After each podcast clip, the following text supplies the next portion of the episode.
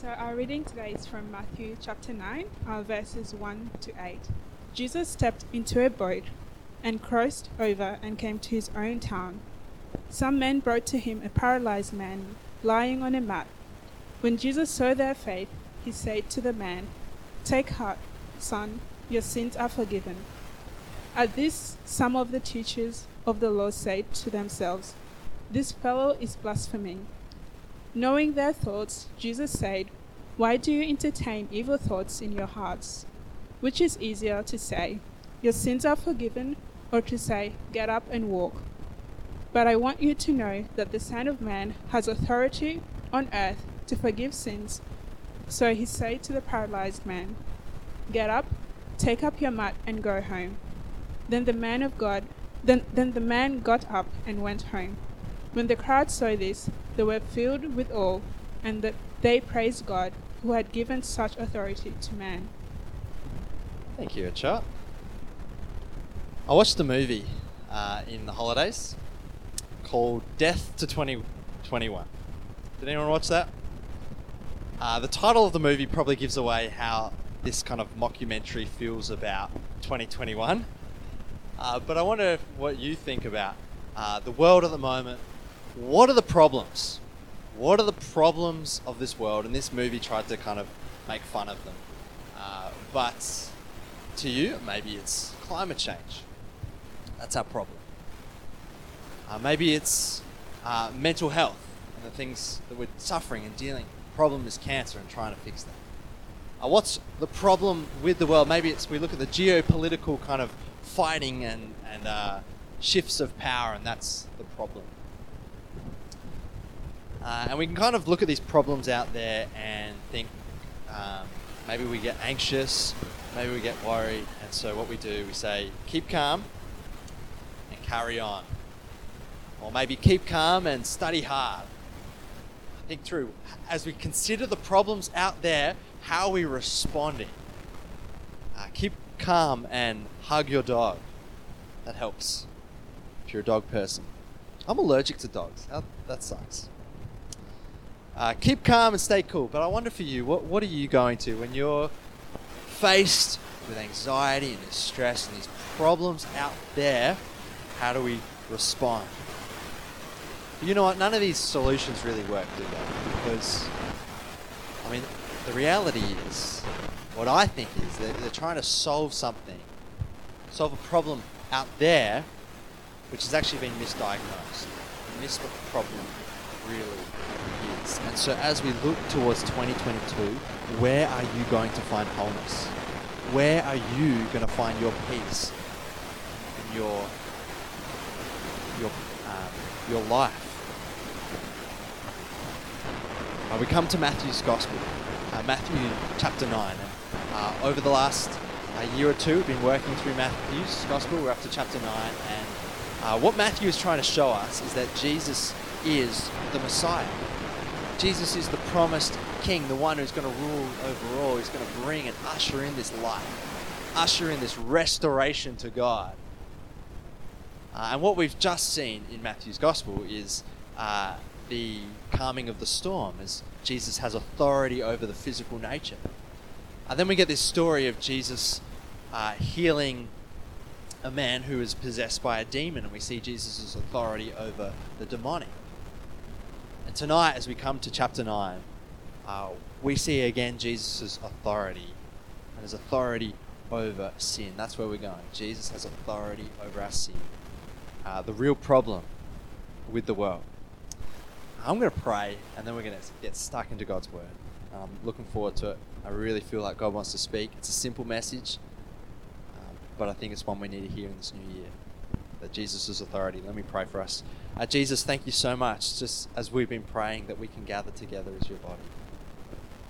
Lord, would you open our hearts? I know we've heard these things many times before. But I pray, Holy Spirit, come again afresh and speak to us. Lord, open our hearts to see. And I pray for some maybe here tonight who have been resisting you and rejecting you. I pray, Lord, tonight for an open heart to receive the good news of your gospel. Would you do that, Lord?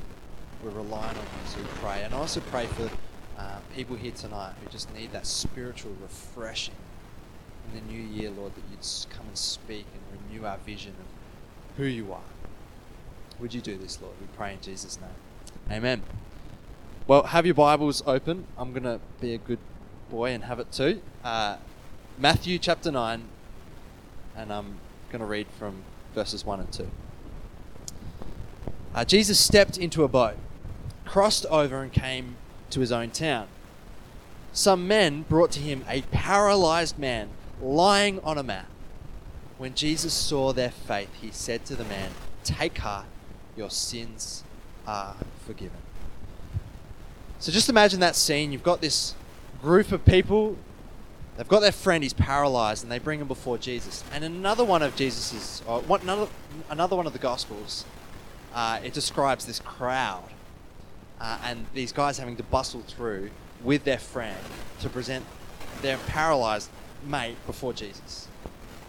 And imagine Jesus is looking down at this man, and you wonder and you think, what do you think this paralyzed man's problem is? I mean, isn't it obvious? He can't walk. That's his problem. And so, as Jesus then responds to him, he sees something different. He saw the man's need deeper than his physical disability. Because you know what I think Jesus knew that even if this man could walk perfectly, if his legs were all good, he would still have a problem. He would still have a problem in his heart. A paralysis in his heart, separation from God. And so Jesus' response is shocking. It was shocking to the teachers of the law. That's why they're so peeved by it. Because what Jesus saw was into this man's spiritual state. The paralyzed man's greatest problem was his spiritual condition. His spiritual condition is sin. So when you look around you and we look think about the problems that you're facing, do we consider what really might be our problem? Brokenness is legitimate. I want to say this. Jesus cares about it. He cares about all those things I mentioned before. But I believe He wants to diagnose something deeper in all of us. Do you recognize your spiritual need? Jesus sees the man and he, and he recognizes that what he needed was sins forgiven. That actually our sins separate us from God, and that is the deepest problem that we have. Is that we're separated from God. Our greatest problem, our greatest crisis in this world is that we are separated from God. And you see, the men at that time, they had faith to recognize. I don't think they fully saw, but they had the faith to see that they needed Jesus. And Jesus sees their faith. He sees their faith. And Jesus, what he does, he doesn't just diagnose this man's problem and say, Your problem is your sin. But what we're going to see, he actually offers, offers a, a deeper solution. How's Jesus going to respond? How's, how's Jesus going to fix this man's problem? And you see, his solution, Jesus' solution is more than just painkillers. I mean, this is kind of obvious, I know, but just consider this for a moment. He could have just given him some medicine, he would have been healed, and everything was good. Imagine Imagine there was such a vaccine that we could just jab ourselves and we would never have any sickness and we'd live up to 100 and all would be sweet. Imagine if you had access to that. Why didn't Jesus just give that to this man? You see, the man's problem was deeper than just his physical state, and Jesus' solution was more than just something on the surface. His solution is more than just painkillers. And Jesus' solution to the problem is more than just a new political system. Because Jesus could have looked at the paralyzed man and thought, you know what's needed? Is we need to overthrow the Roman government and create universal healthcare. And you know what? I love that in Australia we have universal healthcare. And I think there's a lot of Christians been at the forefront of healthcare over the centuries. But you see, Jesus, what he came to on earth was more than just to bring about a new political system, more than just healthcare his solution as well was more than just work this out. As he looks at the paralyzed man and his friends, He didn't just say, work this out for yourself. It's kind of self-help. You got You can just you can fix it. Uh, you've got all the re- resources. If you work hard enough, you can do it. Jesus' solution is more than just work this one out yourself. See what Jesus would offer is salvation. What Jesus was wanting to do, what he was offering this paralyzed man, was he wanted he wanted to cut through right to the very, the very inner part of this man's broken soul. This is what he needed. This is what he truly needed, and Jesus wanted to offer it. As he says to the man, Son, your sins are forgiven. Your sins are forgiven. What does that mean? What does this mean? You see, what separated the man from God, his sins, has now been removed. That barrier between God and between this man is gone. Jesus looks at him and he declares him essentially righteous. Your sins are forgiven. This is the offer of Jesus to make us spiritually whole again. True wholeness, true peace, true life, because what stands between us and God is removed. He says, Son, your sins are forgiven. I love this. Before he says that, what does he say? Look down there. Before he says, Son, your sins are forgiven, he says, Take heart. You see, Jesus' forgiveness of sins gives courage, it gives us peace. Take heart. This is the path to true wholeness. This is the path to true, deeper, abiding satisfaction. Take heart, son, your sins are forgiven. Tonight, is this your story? Is this your experience? You're still wrestling with that anxiety and that fear and that shame before God. Have you accepted this offer for yourself? And I want to say the problems that you are facing are real and legitimate.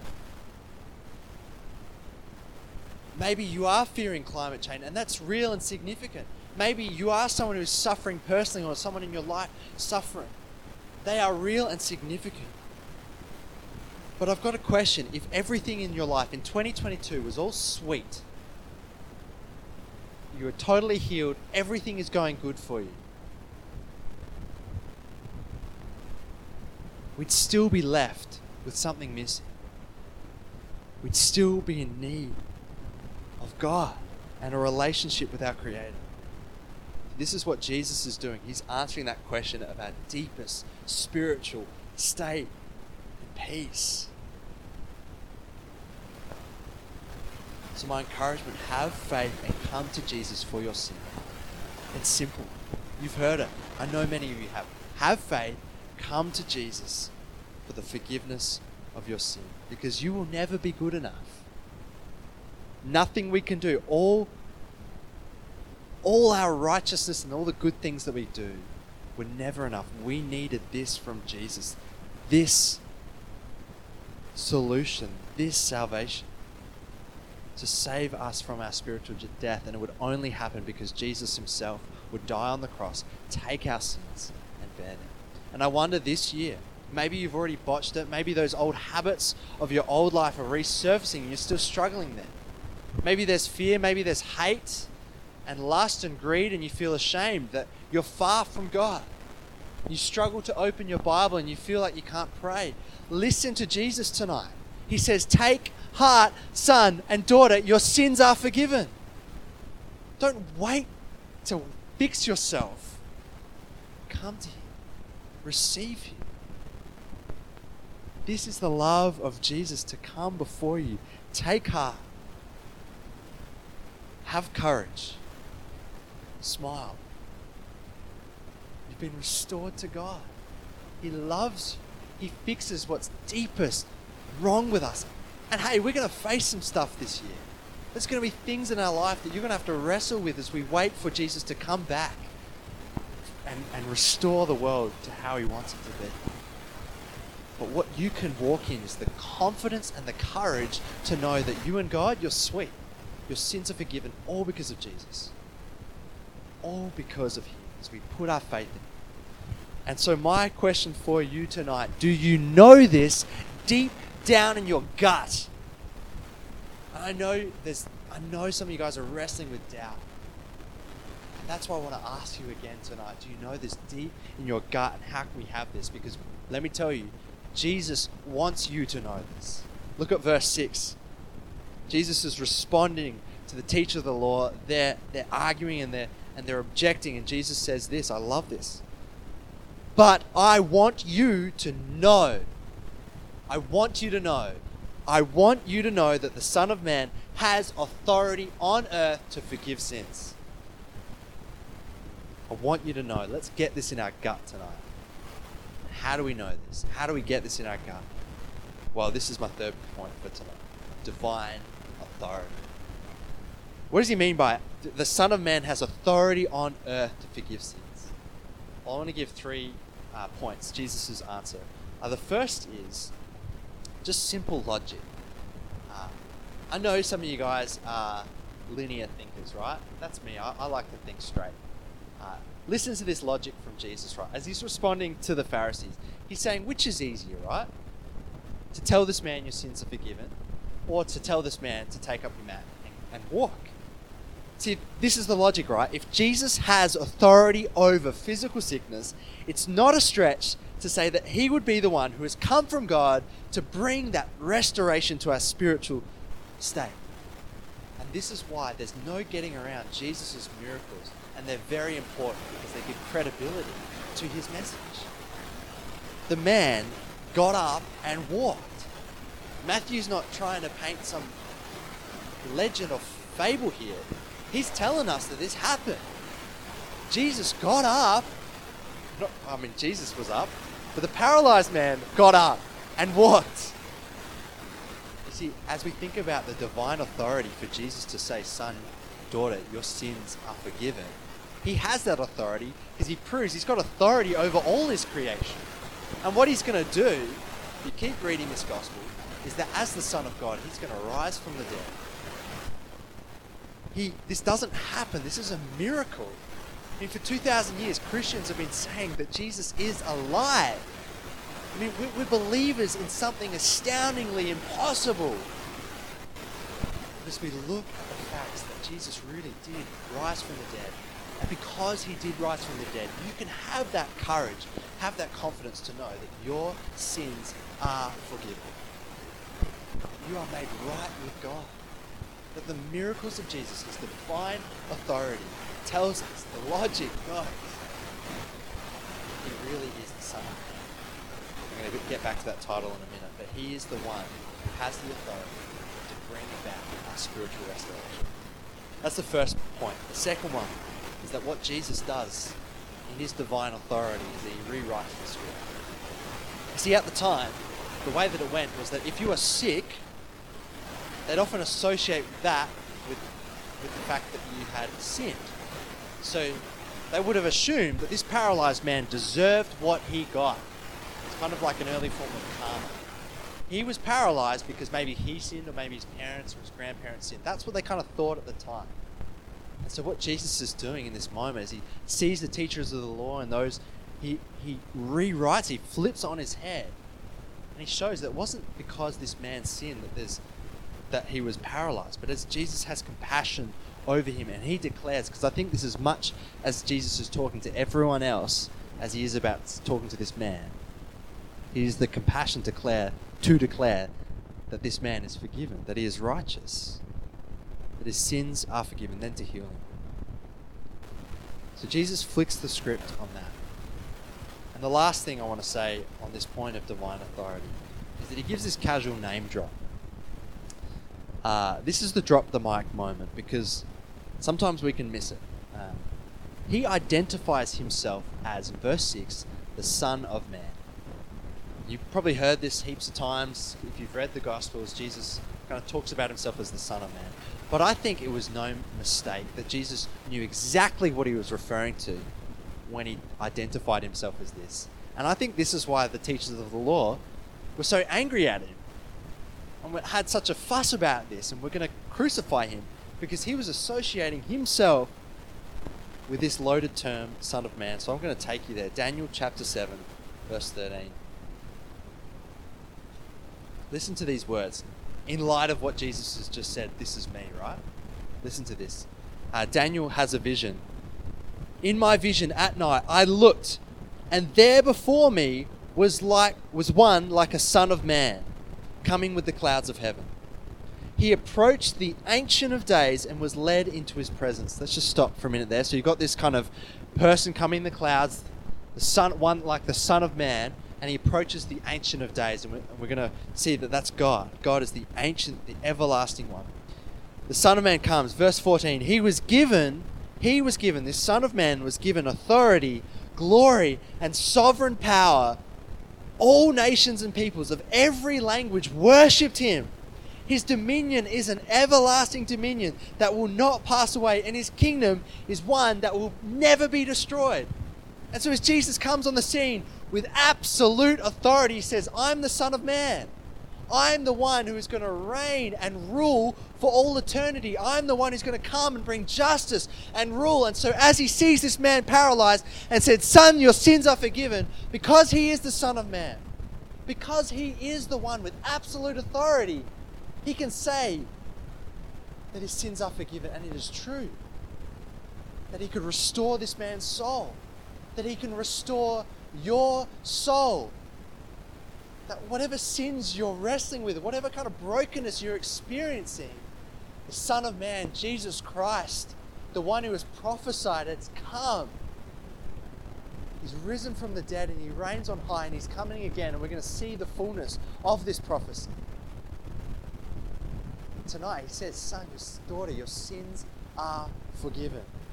You can come to him. This is the type of authority that Jesus has. So, what does this mean? What does this mean for us?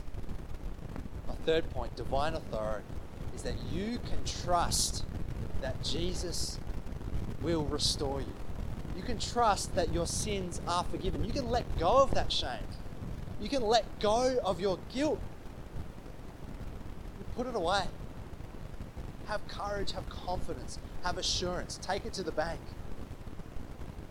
with absolute divine authority, Jesus risen from the dead, powerful over the miraculous. He has come and he tells you tonight you can be restored to God.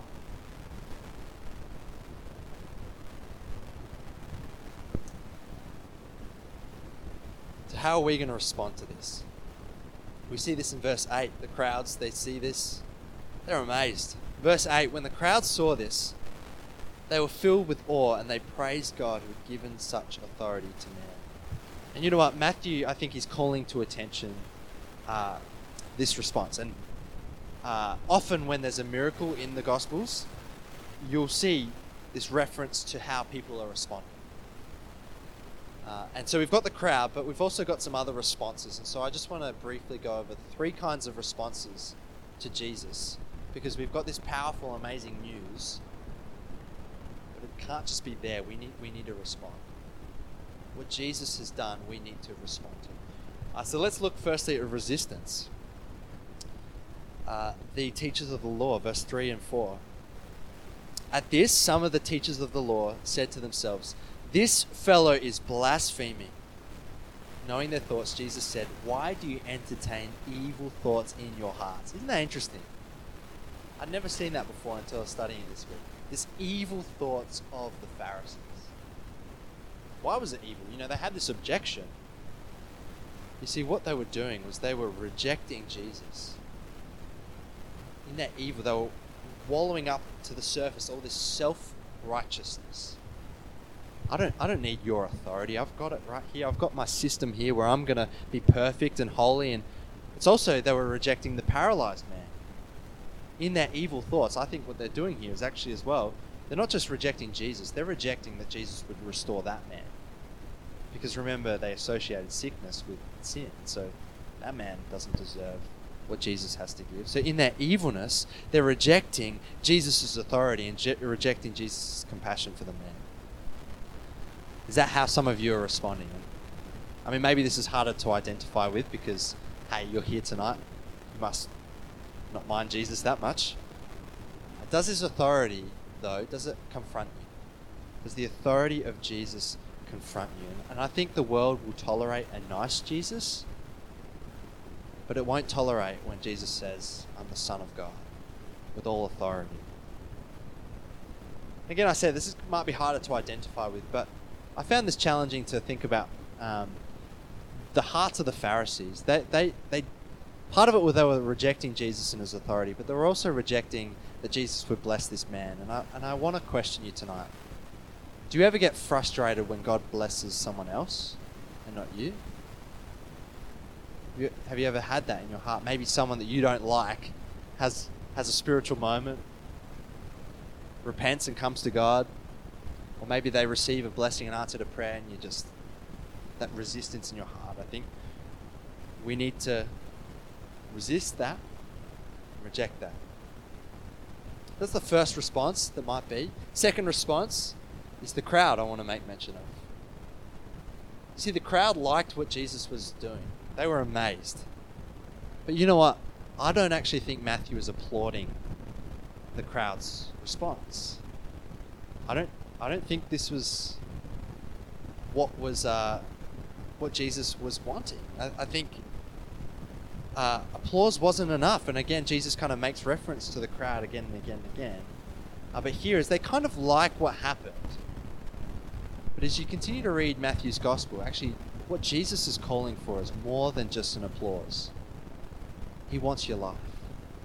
He wants total devotion. Jesus was looking for men like the men who were bringing the paralyzed man to him, just total surrender to him. Total reliance on Jesus, and Jesus sees their faith.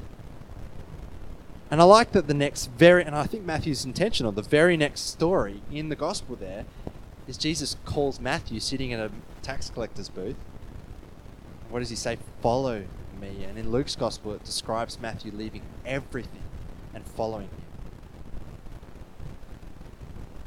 Maybe the crowd is someone that you think maybe you identify with tonight. You know, you're kind of part of it all, you're around it, you like what's happening, maybe there's still something in you that's just holding back to following Jesus. Maybe you appreciate the community, entertained by the preaching, I hope. Uh, maybe you get a kick out of the music. Even love God a little bit in your heart. You know, you kind of like the idea. But you're pretty safe watching on and enjoying the comforts of the world with no real surrender to the authority of Jesus' life. This is what Jesus is going to be calling for. It's total surrender. Because there is a type of response that is different that Jesus sees and he receives. And that's faith. The faith, the faith of the friends and the paralyzed man who came to Jesus. Jesus saw their faith. And hey, these guys were nothing special. They weren't your kind of pastors in training or, or anything fancy. But they just knew that they needed Jesus and they gave up all the pretense, all the pretending, and they just were vulnerable. Just honestly coming to Jesus completely with their lives. Just gave it all. And that's the thing about the gospel is, is that it, it costs you nothing. It's everything what Jesus did totally His divine authority to declare over your life your sins are forgiven. But it does also cost everything. We're to give all to Him, surrender our lives to Him, say, I can't do this. I need you, God. This is what it means to put our faith in Jesus, is to surrender and to trust Him, to give it all. And that's hard. And yet so simple. It, it takes nothing from you to give it all.